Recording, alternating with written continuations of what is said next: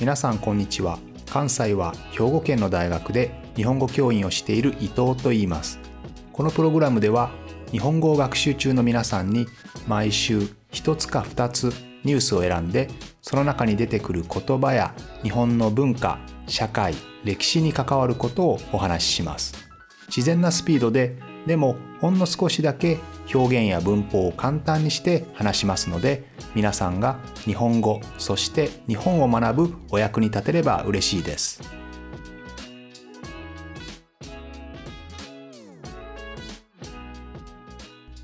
皆さんこんにちは。お盆休みはどのように過ごしていますか？まあ日本以外の国にいる人にとってはお盆休みはあまり関係ないかもしれませんがまあ一応バカンスの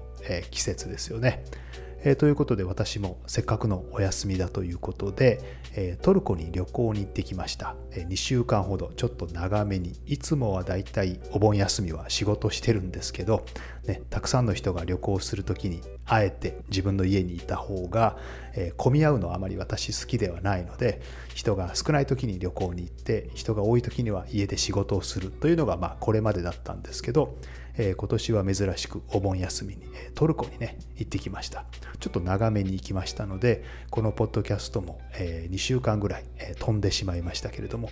今日はですねトルコに行く時に、えシンガポール経由で行ったんですね。シンガポールを通って行ったんですけどそのシンガポールまあかなり以前に行ったんですけど、え今回はですねこのトランジットの時間が結構あったので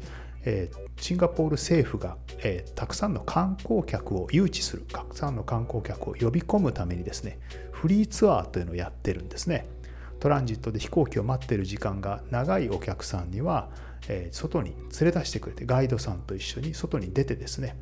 一部だけですけど例えばマーライオンとかねあるいはマリーナ・ベイ・サンズのあの建物の上にプールがあるね船の形の大きなプールがある有名なホテルがありますよね。そういったものを少しだけ見せてくれると。でそれによってまた新しくシンガポールに来たいなと思ってもらってというそういうことを狙って観光客誘致のための、えまあ、政策の一つとしてやっているので私シンガポールは以前にかなり長い間いたことがあるのでまあ旅行ですけどね、え、ですけど、まあ、懐かしいなと思って今回参加をしてみたんですね。ちょうど前回のパスポートのお話の時にも、まあ、日本がパスポートの世界での順位が3位になってしまって、えー、シンガポールは1位ですよと。世界で最も信頼のある強いパスポートはシンガポールのパスポートですよというお話をしたと思いますが、まあ、シンガポールというのは世界で最もテクノロジーに対応した国家で国際会議も世界中の国際会議が世界で一番行われる場所ですね。そして、え、投資お金インベストメントですね。インベストメントの可能性が最も高い都市として、まあ、世界でも、まあ、とても小さな国家ですけれども世界中で有名な国家ですね。世界で最も安全な国。世界で最も競争力のある経済力を持っている国、ね、こんな形で小さい国ですけれども国民の生活のレベルは非常に高い国ですよね。そのシンガポールはもともとね、えー、とイギリスの植民地下にあったわけですけれど、えー、そこを日本軍がですね1942年に攻撃を開始して、えー、シンガポールをイギリスの手から奪い取ってですね湘南島という名前を付けたんですね。湘南島っていうのは昭和昭和ですね。昭和の時代に手に入れた南東南というのは南という意味ですから昭和の時代に手に入れた南の島というこういう名前を付けたんですよね。ですので一時期は日本の占領下にありました。戦争が終わって第二次世界大戦ですけどねワールドウォー2が終わってその後いろんな東南アジアの諸国が植民地から独立していくわけですよね。インドネシアがオランダから独立してマレーシアがイギリスから独立してまあ、こんな形でいろんな国々が独立をしていく、まあ、その中でもともとシンガポールというのはマレーシアの一部だったんですけれど、その時に、まあ、マレーシアの一部ですね。このシンガポールの辺りには家人、まあ、中国出身の方がたくさんついて住んでいて、そこがある種切り離される形で独立をしたんですね。まあ、実は独立したくて独立したわけではなくて、まあ、残念ながら切り離されたマレーシアから切り離されてしまったというそういう形での独立でしたけれどもその後急激な回復というか成長を遂げましてですねさっき言ったように世界でも非常に競争力のある、まあ、小さいけど非常に安全で強い国になったんですよね。このシンガポールというのはですねいわゆる都市国家というふうに呼ばれていてシティステートですね。非常に小さな都市ぐらいのサイズですけれども国なんですよね。国家なんですね、明確な都市国家の定義とか要件っていうのは実はないんですけれどもこのシンガポールやモナコあるいはバチカンですね。こういった国々はいわゆる都市国家というふうに呼ばれます。私たちの感覚からすると都市国家の方が珍しい感じがしますよね。こんなに小さいのに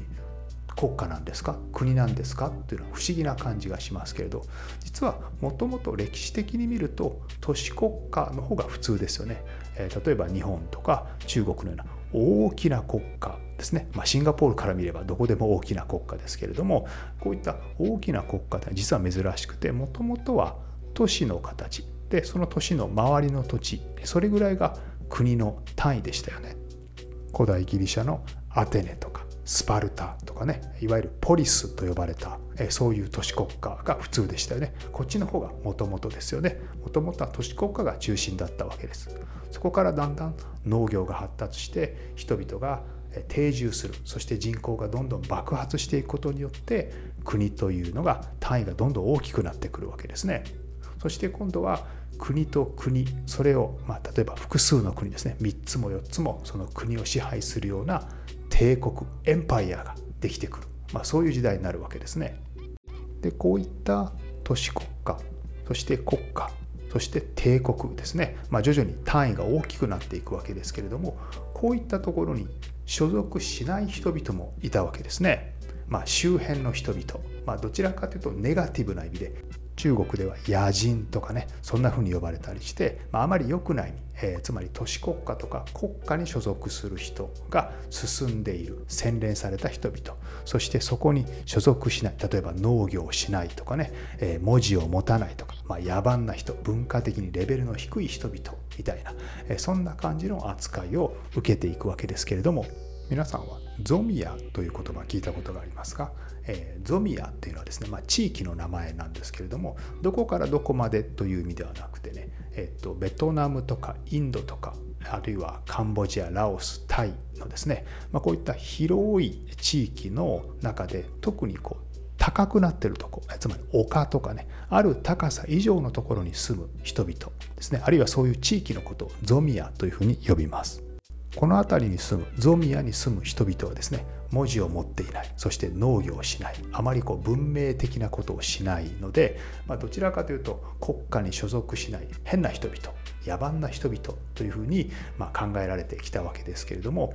実はこの農業などをしなくて国家に所属しないというのは実は彼らのそこに住む人々のストラテジーだったのではないか。つまりわざとそうしているんですね。えー、つまり農業をやったり文字を持ったりすると国家の支配にあってしまうその国家国家というのは大体平地にありますね平たい場所にありますけれどもその平地の国家の支配から逃れて自由に生きる人々、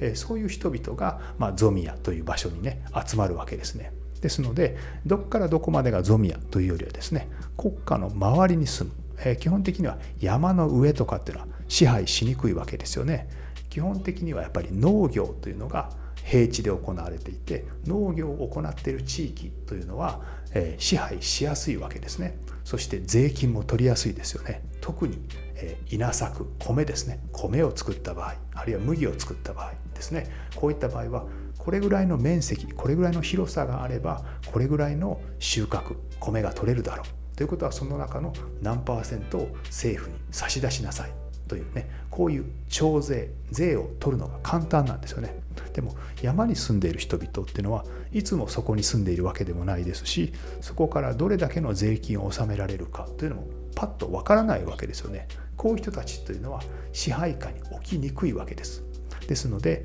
ゾミアに住む人々というのは実は野蛮だから文明に馴染まないからそういう生活をしているのではなくて実は非常に賢くですね国家の支配から逃れているのではないかこういう考え方もあるわけです。特に帝国のような大きな支配地域を持つような、え、国が帝国が出てくるまではですね大体国というのはそんなに大きな範囲を支配するものはないわけですのでこの国が支配をしている範囲ステイトですねその部分とその周りにある山の山地に住んでいるゾミアの人々っていうのは実は共存できたということが言えるわけですね。ところで少し話が飛ぶんですけど9月29日は私の誕生日なんですがちょうどこの夏休みが終わる頃ですねこの9月29日に「沈黙の艦隊」という漫画が映画化されますこの漫画は私高校生の時大好きでですね、まあ、大学生の時にはもう終わっていたんですけどその時にもあの漫画をねずっと読み続けていたんですけれどもこの漫画がえ連連載されていたんですけど、えー、古い漫画ですね。古い漫画ですけど今度映画化されるんですよね。多分ネットフリックスとかでも見れるんじゃないでしょうかね。はい、この漫画非常に面白くて原子力潜水艦ですね。潜水艦が、えー、国家として国家を名乗るんですね。この我々はこの潜水艦1台で国として機能するこの潜水艦の中が我々の領土テリトリーで潜水艦に乗っている人、ね、乗組員が国民でそして潜水艦の一番のトップの人、まあ、それが国家元首であるというね、えー、こういう主張をするわけですね。そしてアメリカや日本やいろんな国々と交渉していくわけなんですけれどもいわゆる戦闘国家ですね戦う国家まさに戦う国家なわけですけれども非常に面白いので私もぜひ映画が公開されたら見に行こうかなと思っているわけですけれども、まあ、こういうことを考えてもあるいはシンガポールのことを考えてもシンガポールやモナコとかねバチカンのことを考えてもあるいはゾミアのことを考えても国というのはどういうものどういう形だったら国と言えるんだろうかと。例えばシンガポールだったら自分の国で作る食べ物全部作れるわけじゃないですよね。とても小さいですからね。でも非常に豊かな国家なわけですね。資源がない国もありますし国民が何人いれば国と言えるかどうか。こういう決まりも別にないわけですよね。何をもって国と言えるかっていうのをですね考えるのは非常に面白いですよね。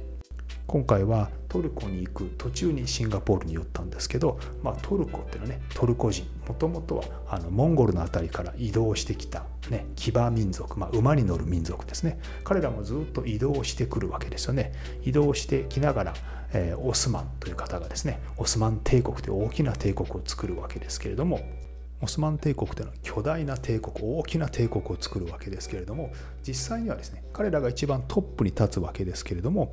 現地のそれぞれの地域の支配っていうのはもともとそこに住んでいた人に任せるんですよね。そして一定の税金だけ取るわけです。こんな形で帝国エンパイアを築いていくわけですけれども、え、まあ、トルコに行ったりシンガポールに行ったりあるいは新しい「沈黙の艦隊」という映画の、ね、公開予定があったりということでちょっと国とは何かみたいなことを考えるのはちょっと面白いなと思って、え、今日はシンガポールと国の話をしてみました。ということでまた来週も聞いてくれると嬉しいです。